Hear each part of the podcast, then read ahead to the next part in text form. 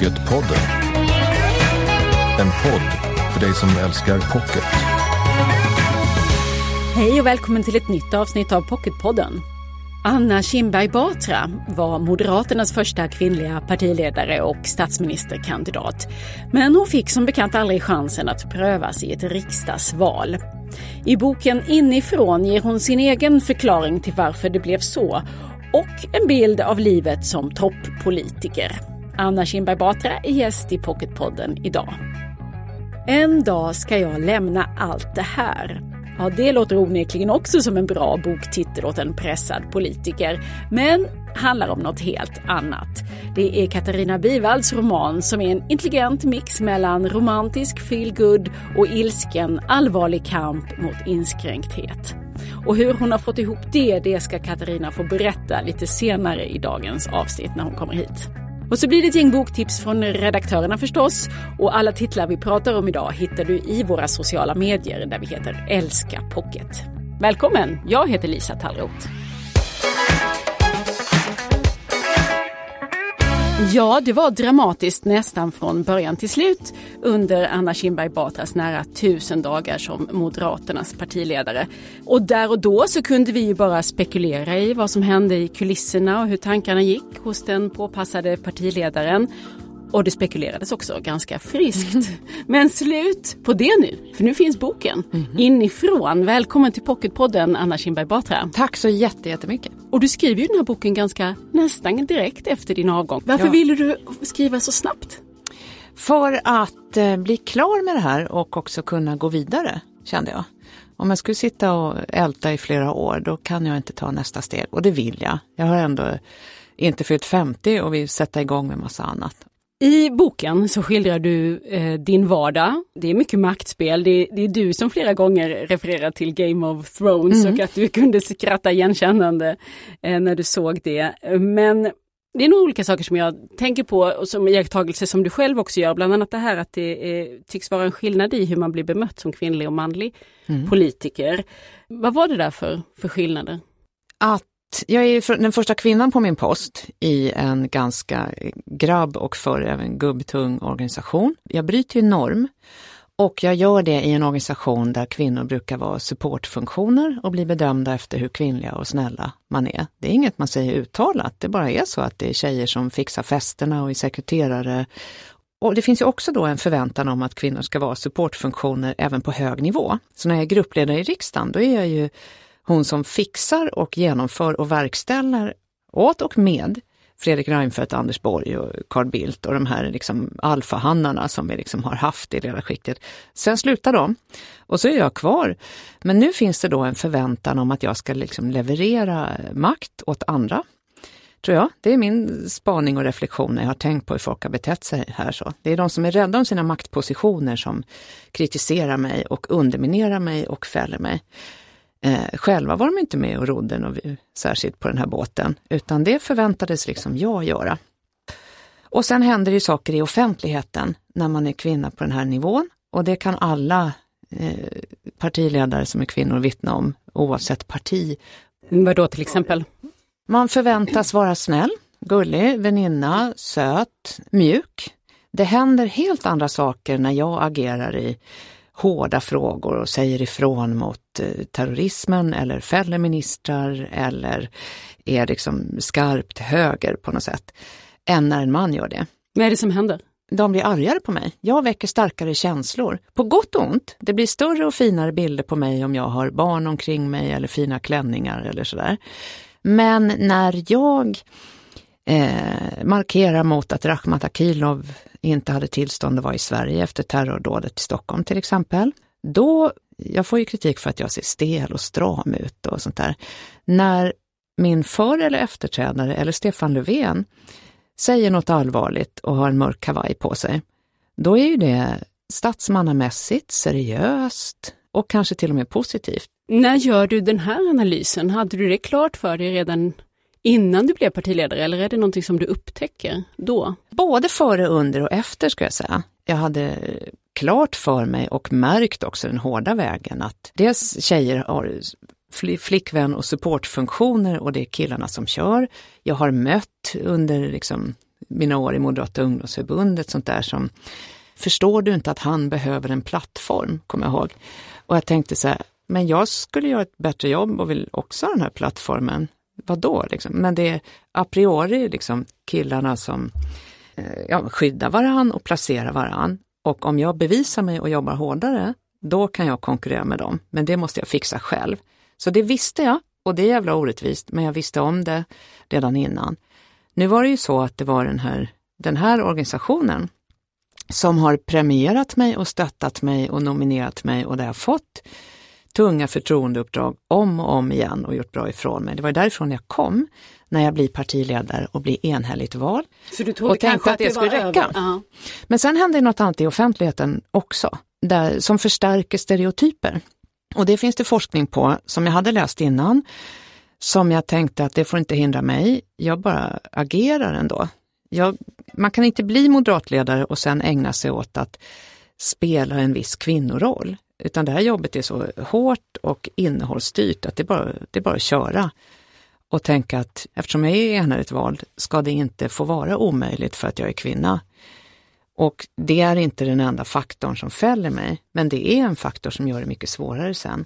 Du skriver ju i boken att moderater är sällan snälla mot varann. Ja, det är många som har citerat, ja, men det är helt sant. Du ägnar ju också ganska mycket energi åt att hantera kritik mm. från dina egna partivänner. Vad handlade den om, den kritiken? Att, eh, att jag var tråkig i tv var ett återkommande, eller att det inte fanns någon berättelse. Och det så, eller saknades värderingar. Och det sa de ju då när jag stakade ut berättelser, värderingar och plan och just hade börjat jobba med sånt. Så det är ett konstant egentligen underminerande och ifrågasättande som, eh, som ju inte är, det är inte så snällt men det är inte så konstruktivt heller. Blev du psykad av den här kritiken? Åter på dig? Det försökte jag se till att det inte fick göra. Jag tog bort Twitter-appen ur mobilen efter ett år som partiledare, tror jag. Trycket måste man hålla någorlunda ifrån sig för att inte bli alldeles tokig. Men det är lättare sagt än gjort. Kände att jag måste spela säkert. Och det kanske inte var... Det är, det är roligare att göra en nysatsning till exempel. Men om det är livsfarligt och kan välta dig, så låter det bli. Du ger ju många exempel i boken på ändå hur du påverkas av att vara så här påpassad. Och det är några sådana här väldigt vardagliga scener som, det, kan, det här kanske är verkligen en del av, av toppolitikens vardag, men som för en utomstående framstår som eh, ja, lite bisarrt. Du berättar till exempel när du får en kraftig allergisk reaktion av ett mm. insektsbett och befinner dig i Stockholm och inte vet vad du ska ta dig till. Mm. Berätta vad det, hur det går tankarna där. Det här är mitt under en kris då, där de håller på, ja, de håller, de håller på och jagar jämt. Liksom, och allt blir medialt och särskilt allt som blir negativt blir medialt. Och det är spekulationer sådär om ska hon avgå, ska hon orka, ska hon klara det här? De är det journalisterna? Ja, mm. i mediedrivet och påhejat då. Partivänner säger man ju, men det var ju inte vänner det här, inte alls egentligen. Då. Men det pågår ett sånt drev kan man säga under den tiden. Och då känner jag att om jag går till akuten nu och folk sitter där med mobilkameror och sånt där, och det kommer ut så kommer det alltså användas emot mig av mina kritiker och det är helt sjukt. Det är knäppt på så många sätt egentligen. Det var nog sant då, tyvärr. Det var då jag upptäckte sådana här digitala vårdtjänster, jag ska inte sitta och göra reklam i podden. Men det underlättade ju väldigt. Och till slut då får jag ett recept på, jag måste ta medicin akut och hälla i mig en, nästan en burk kortisontabletter då, för att häva det här. Och då går vi ut på Västerlånggatan i Stockholm som är ett turiststråk av Guds nåde på sommaren. Det här är väl i augusti då tror jag. Och sätter mig då på närmaste apotek som också har skyltfönster mot gatan. Så jag sitter där och häller i mig den här burken och mår ganska dåligt och håller på att svimma. Så jag sitter liksom med huvudet mellan benen lite och tar igen mig och då ser jag i ögonvrån hur det stannar då turister och fotograferar. Och då tänker jag, men det, ja, då får de väl göra det då. Och det stod ju inte i tidningen. Men jag tänkte på det, för varje, när man är så pass igenkänd och under det där trycket, då syns då varje steg man tar och så tar de bilder. Fast det låter ju nästan som ett omöjligt liv. Det att det. kunna förutse alla sådana eventualiteter. Mm. Jag tror i, i grund och botten så är det enda som funkar i längden är att leva sitt liv och vara sig själv ändå. Men då måste man få det utrymmet då. Och det hade inte jag, kände jag. Du daterar ju själv början till slutet, det låter dramatiskt men alltså det som slutar med att du ändå får mm. avgå i eh, augusti 17. Det börjar i januari när du och partiledningen har bestämt er för att ni ska ändra inställning till Sverigedemokraterna och du gör ett uttalande som, som handlar om detta, att ni, de ska nu då behandlas som övriga riksdagspartier mm. och Moderaterna ska inte längre isolera dem som har varit liksom linjen fram till dess. Och du skriver i boken att det här är krisen du aldrig kom ur. Betyder det att du tänker att du skulle ha gjort någonting annorlunda där? Eh, ja, både ja och nej. Jag sa det väl då, det blev ju liksom för hårt på något sätt. Det jag också sa var att jag tyckte vi skulle lägga en alliansbudget och det kom ju onekligen bort i den storm som följde. Vi la gemensamma förslag sen, så småningom. Nu. Men... Eh, det fanns ju också en möjlighet att fälla regeringen där faktiskt. Ja, och därför, har de där, och därför hör de frågorna ihop. Mm. Så var det ju. Alltså om man skulle säga, om man sa då att man ville lägga en alliansbudget så är första följdfrågan, betyder det att du vill fälla regeringen? Och då är andra följdfrågan, men då, det betyder ju att SD röstar för Alliansens förslag och att ni regerar med deras stöd. Vad tycker du om det? Det är därför de hänger ihop. Och den frågan är inte okomplicerad. Det, det har vi sett massa exempel på sedan dess. Och så till slut, om vi inte tog i den, då såg vi hur vi sjönk och sjönk i mätningarna.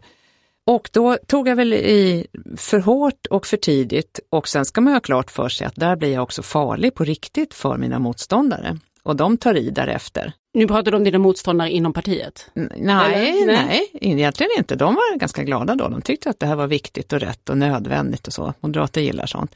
Men eh, Socialdemokrater mm. och regeringen. Mm. Men om du då gjorde Moderaterna glada med detta, du sa de gillar ju, gillar ju sånt tydliga och klara besked. Det där borde ha stärkt dig, tänker jag, internt. Men istället så säger du att det är här någonstans som, som det börjar tisslas i korridoren om att du kanske inte ska vara partiledare. Det händer inte där och då, men det händer ju senare under våren när mätningarna blir sämre. För då känner ju de som har maktbaser att det börjar gunga under deras egna fötter. Det är det som händer. Det är ingen av dem som lanserar någon annan plan eller tycker att jag är helt fel politiskt eller inte borde göra sådär. Frågan är känslig. Det finns moderater som inte som inte håller med och som hade velat fortsätta isolera. Men det som hände var väl att väljare som rör sig ganska fritt emellan olika allianspartier och som var mer känsliga i den där värderingsfrågan egentligen. De hade nog inget emot mig, de vet att jag inte är rasist, men de blev osäkra på vad betyder en röst på Moderaterna i den här frågan? Och det fick de väl aldrig något riktigt bra svar på tyckte de. Och då röstade de på något annat. Och det här är våren och sommaren 2017 så småningom och då närmar vi oss slutspelet. Och du är arg och besviken på Såklart. en del partikollegor. Det, hör, ja. det hör man och det skriver du. Har du funderat någonting på vilken effekt boken skulle kunna få för det fortsatta moderata partiarbetet? Ja, absolut, och det var en avvägning, särskilt när man skriver så tidigt. Men jag tycker det har landat ganska väl. Alltså några exempel på egocentricitet, illojalitet, destruktivt beteende, självskadebeteende och så blottas. Och det tycker jag är bra. Tror du att du kan förändra någonting? Kanske har boken gjort det, mm. lite. Den är omnämnd, eh, och ganska mycket omnämnd i Moderaternas eftervalsanalys. Vad har du för kontakt med Ulf Kristersson och partiledningen idag? Det är lite blandat, men jag har ju känt Ulf sedan ja, det är väl 30 år snart eller något. Han kommer ganska lindrigt undan i boken. Ja, men det tycker jag han ska. Jag ser ingen anledning att nita honom i boken, utan nu får han försöka göra det här väldigt svåra jobbet. Och jag vill behålla en relation också. Kan du se dig själv jobba politiskt i framtiden? Alltså min mormor blev 103 år, och jag har, min gammelmormor, och jag har inte fyllt 50. Så jag vill inte säga aldrig, men jag gör inga planer idag. Och det är första gången sedan mitten på 80-talet tror jag, som jag inte har liksom några uppdrag alls för Moderaterna. Så, så inte, inte idag, men samhällsengagemanget sitter ju kvar och jag hoppas livet är långt. Och nu finns dina tankar och din egen historia samlade här i boken Inifrån, aktuell som pocket. Tack så mycket Anna Kinberg Batra för att du kom hit till Pocketpodden. Stort tack! Du lyssnar på Pocketpodden. Nu blir det boktips här i Pocketpodden. Redaktörerna Åsa Lindström och Cecilia Losberg har kommit hit. Hej! Hej! Hallå, hallå! Och jag tänkte Åsa, du ska få börja. Det är Sara Stridsbergs Kärlekens Antarktis som ligger här framför mm, mig. Just det, den har jag tagit med mig idag och Sara skriver ju väldigt ofta om ämnen som eh, utsatthet och moderskap och det gör hon också i den här boken som kretsar kring en kvinna som eh, lever i missbruk och prostitution och som blir brutalt mördad. Och när jag läste den här boken tyckte jag att det allra starkaste för mig var skildringen av kärleken mellan mödrar och barn. Eh, dels huvudkaraktären eh, Kristinas kärlek till modern Raksha som inte förmår att ge Kristina det hon behöver. Och sen också det oerhört sorgliga i att Kristina tvingas lämna ifrån sig sina två barn för att hon väljer drogerna och att historien då upprepar sig själv. Det är så oerhört sorgligt och så liksom skildrat på en sån fantastiskt vacker prosa så att jag var tvungen att lägga ifrån mig boken flera gånger och bara smälta det jag hade läst och sen plocka upp den igen och fortsätta. Ska vi lyssna på en liten bit ur en inläsning av, från just den här boken? Ja! Raksha och jag är i samma situation. Vi borde ha alla chanser att förstå varandra. Och ändå gör vi inte det. Eller förstått varandra har vi nog gjort, men vi har inte tyckt om det vi har förstått. Och kanske skulle hon fråga, som hon brukade fråga förr, om jag dök upp hos henne nu. Nu har du saknat mig lite grann ändå, min dumma lilla flicka. Och hon skulle ha rätt. För jag har alltid längtat efter Raksha, fast jag har gjort mig illa på henne varje gång jag har kommit nära. Sen skulle hon viska med sin lite kvävda, skamsna röst. Du vet ju att jag alltid är så klantig. Jag tappar bort allt och missar allt det viktiga. Ja, jag vet det. Till och med mina fina ungar tappade jag bort. Då är vi två, Raksha, skulle jag kunna säga då. Och det var då Lo Kauppi vi hörde läsa ett litet stycke ur Sara Stridsbergs Kärlekens Antarktis. Mm. Jag vill understryka, jag tycker också att det är något så djupt sympatiskt och fint i att hon lyfter fram och ger en röst åt de utsatta i samhället som annars inte eh, som annars kanske nämns i någon bisats, i någon notis om något brott som har begåtts eller liknande. Så jag tycker att det finns liksom, ja men det är djupt sympatiskt och tilltalande med hennes författarskap.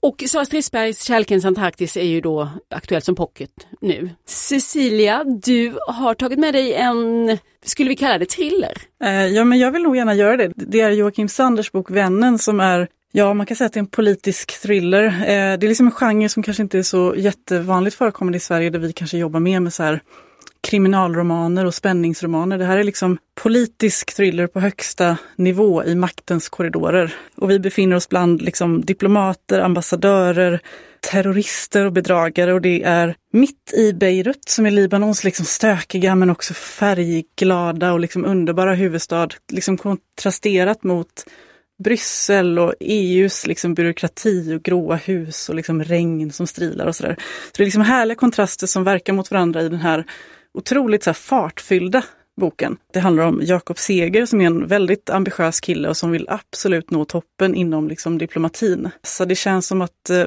titta på ett avsnitt av Homeland eller Born Identity. Eh, det här liksom lite så sexiga som det ju är med den här typen av så här diplomati, ambassadörer, politiken som man måste jobba runt och, och sådär. Så, så jag, jag gillar verkligen den här boken och, och han har ju dessutom skrivit eh, två andra. Det här är en trilogi, men fristående. Och de två tidigare böckerna heter Simmaren och Orten. Men den här heter Vännen och den kan man absolut läsa utan att ha läst dem tidigare. Sen så återkommer några karaktärer i den här serien då som man får lära känna lite bättre. Men Jakob Seger i Vännen då, han är liksom en ny bekantskap och en strulig person, fast med hjärtat på rätt ställe kan man säga. Ja. Joakim Sander heter författaren till Vännen. Tack så mycket för den här gången, Cecilia Losberg och Åsa Lindström. Tack så mycket. Du lyssnar på Pocketpodden. En dag ska jag lämna allt det här. Så heter Katarina Bivalds nya roman. Och många minns säkert brakdebuten hon gjorde 2014 med läsarna i Broken Wheels rekommenderar. Och sedan dess har det kommit ytterligare en roman, men nu ska vi tala om den senaste. En dag ska jag lämna allt det här, heter den. Handlar om fyra ungdomsvänner. Det är ett gäng som andra kallade töntar, men som själva visste att det förhöll sig precis tvärtom.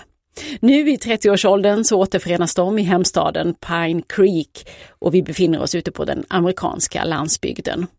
Men någon återförening i vanlig bemärkelse är det ju inte, för boken börjar med att en av de fyra, Henny, som också är bokens jag, hon följer på avstånd sin egen begravning.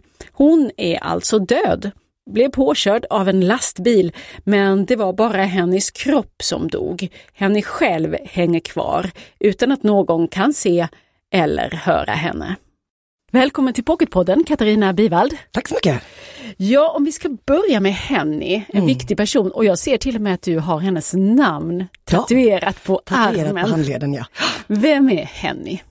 Henny är på ett sätt så är hon inte en särskilt spektakulär person. Hon har inte gjort särskilt mycket i livet. Hon har bott i den här småstaden i nordvästra Oregon hela sitt liv. Hon har haft samma jobb på samma slitna nedgångna motell. Men samtidigt så blir det tydligt i boken vilken enorm påverkan hon ändå har haft på människorna som varit nära henne. För är det någonting som henne ändå har gjort i livet så är det att älska. Och allra mest har hon älskat då sina tre ungdomsvänner. Jag tänkte be dig läsa ett litet stycke ur boken så vi får en känsla för vem Henny var, får vi säga då. Om du hade ett stort problem och något behövde fixas, ja, ja då gick du förstås till Mackenzie. Men man kan vara låg utan att riktigt vilja bli hjälpt om ni fattar. Och då var det Henny man ville träffa. Inte för att prata om sina känslor, bara vara med. Hela hon var som ett hem. Är hon någonting mer för dig än en påhittad karaktär? Alltså det är hon, alla, jag älskar alla mina karaktärer, alla mina böcker. Jag brukar säga att det bästa med skrivandet är att det är ett socialt accepterat sätt att ha låtsaskompisar som vuxen. Men Henny är på något sätt speciellt för mig. Och jag tror att det var för att jag dödade henne. Hon har på något sätt både billigt och bokstavligt varit ett, ett spöke vid min sida. Jag har skrivit på den här boken i många, många år. Jag tror att jag fick idén för kanske fem, sex år sedan och försökte få den att fungera. Eh, så Henny har blivit ja, men som ett spöke som, som följer mig på vägen. Hon är också väldigt, väldigt olik mig personligen, så jag har själv lärt mig väldigt mycket av henne. Och hon följer ju sina vänner, de tre andra i den här gruppen och finns där. De kan inte se eller höra henne. Men hon kan ju dels berätta för läsaren vad som händer och sen försöker hon ju puffa dem i, i rätt riktning. Ska vi presentera det andra gänget också? För det, de, är ju, de är ju lite olika och Mackenzie som vi hörde här i stycket är ju en av de mer färgstarka. Vem är hon? Mackenzie är väl virvelvinden i det här gänget. Eh, hon är eh, lesbisk och flata i en liten amerikansk småstad. Och när hon växte upp så var hon på något sätt övertygad om att det här inte skulle vara något problem, för hela stan kände henne. Och hon var helt säker på att hela stan älskade henne som den hon var. Och i gänget finns också Camilla som är den som, som äger motellet som har försvunnit i många år men kommer tillbaka, ja faktiskt i, i ny skepnad. Eh, berätta om henne. Hon är transkvinna och var hela tiden fullt medveten om att hon inte skulle kunna transition och komma ut i Pine Creek. Så hon flyttade så fort hon kunde efter high school till, till Los Angeles och kom tillbaka som Camilla. Och genomgick en könskorrigering mm. alltså. Och eh, kom tillbaka som kvinna, vilket ju förstås väcker en del reaktioner i den här lilla staden. Och sen så har vi den fjärde gänget, Michael. Vad ska vi säga om honom? Han är ju framförallt hennes stora kärlek i livet och ungdomskärlek.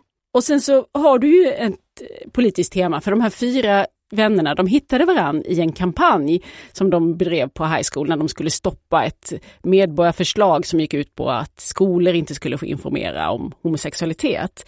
Och den här kampen mot inskränkthet och eh, för allas lika rättigheter, den tog ju inte slut där. Den fortsätter upp i bokens nutid när de är vuxna. Vad är det som händer? Bakgrunden är ju, är ju då de här medborgarförslagen och folkomröstningarna om att begränsa hbtq-personers rättigheter. Och de, det är baserat på, på verkliga värden. Eh, I Oregon som har haft kanske 20 sådana folkomröstningar där oftast så har hbtq-personerna vunnit och lyckats, eh, lyckats avvärja de här förslagen. Men där de hela tiden har tvingats argumentera för vår rätt att existera eller att få finnas till. Och i, eh, i boken så, så träffades ju de här fyra vännerna i en sån folkomröstning. Och när de kommer tillbaks och återförenas på det här motellet så, så väcker det en hel del känslor i småstaden. Och det finns eh, krafter där, det finns en högerkonservativ kyrka bland annat som vill få bort dem. Ska vi beskriva det här som en politisk roman tycker du? Eh, ja, det, det tror jag definitivt. Jag tycker också att det är en väldigt existentiell roman. Den handlar om de stora frågorna i livet, både, både politiska och personliga. För mig var det på ett sätt rätt svårt. Jag älskar amerikanska småstäder. De är ju galna men de är ju också fantastiska. Tycker det var intressant att se skillnaden mellan min första bok, Läsande boken vill rekommendera, som ju på ett sätt är lättsammare och kanske lite mer av en fantasi om den amerikanska småstaden. Medan jag skrev den här boken, när jag var mitt inne i processen, så valdes ju Donald Trump till president. Eh, vi ser eh, ökad rasism, inte bara i USA utan i Sverige också. Definitivt ökade angrepp på hbtq-personer, hbtq-personers rättigheter åter under attack. Det var en balansgång att försöka hålla tonen lättsam och varm och kärleksfull medan man existerar i den här världen. Mm. Du, ja men precis, nu måste jag fråga detta att det utspelar sig i USA och på den amerikanska landsbygden eh, som du verkar väldigt hemma och bekant med. Hur kommer det sig att du har förlagt ja, din första bok men också denna till, eh, till USA? Så jag älskar ju USA av många anledningar. Som författare är det lite av en dröm. Det, det är ett, ett land som är byggt av konstiga karaktärer. Men med den här boken så försökte jag faktiskt placera den i, i Stockholm först. Men lyckades inte riktigt få till det. Jag gick i flera år och tänkte eh, på, på de här vännerna, det var det jag hade från början. Jag visste, jag hade en huvudperson som dog och så hade jag den här vänskapsdynamiken, ett, ett gammalt vänskapsgäng som återförenas på grund av det här dödsfallet. Och dynamiken med den bästa vännen, att man har en som är van att leda och gå före och ta alla initiativ och en som är mer van att följa efter eh, ända tills hon då blir den första av dem som dör. Men eh, det lyckades aldrig i Stockholm. Medans eh, USA och, och när jag också kom på motelltanken blev ju en så logisk knutpunkt för dem. Jag har hört att du kallar dig själv för en cynisk romantiker och när man har läst boken så förstår jag vad du menar men du får ändå utveckla vad det ligger i det. Än så länge så har jag aldrig skrivit en bok som inte har en kärlekshistoria i sig. Eh, och jag vill gärna ha kärlekshistorier som slutar lyckligt. Eh, så, så det är ju, jag har ju en stark romantisk sida inom mig. Men det finns ju också i böckerna någon sorts tanke om att det här med kärlek inte är så lätt eller okomplicerat. Viss cynism kring vår, vår förmåga att få den kärleken. Och det är roligt ja. faktiskt med cyniker. Eh, du får till många sådana dräpande iakttagelser i den här boken. Och sen vet jag att din första roman gjorde ju stor succé i USA, hamnade på eh, New York Times bästsäljarlista där ett par veckor det är inte illa. Surrealistisk upplevelse. Ja, det är fantastiskt eh, faktiskt för en svensk författare att få hamna där. Debutant. Dessutom var du då. Så jag vet att den här nya boken också är såld till USA men har inte släppts än va? Nej, den, översättningen är precis klar så vi har redigerat den amerikanska versionen och jag tror att den publiceras om ungefär ett halvår. Men som du sa själv, det var lite mer mys och snällt i den första boken som utspelar sig i USA. Nu är du ute och, och på lite djupare vatten. Ska du runt runt nu och debattera hbtq-rättigheter tror du i amerikanska boklådor? Det hade varit jätteroligt. Vilken bättre plats att debattera om på än i en bokhandel.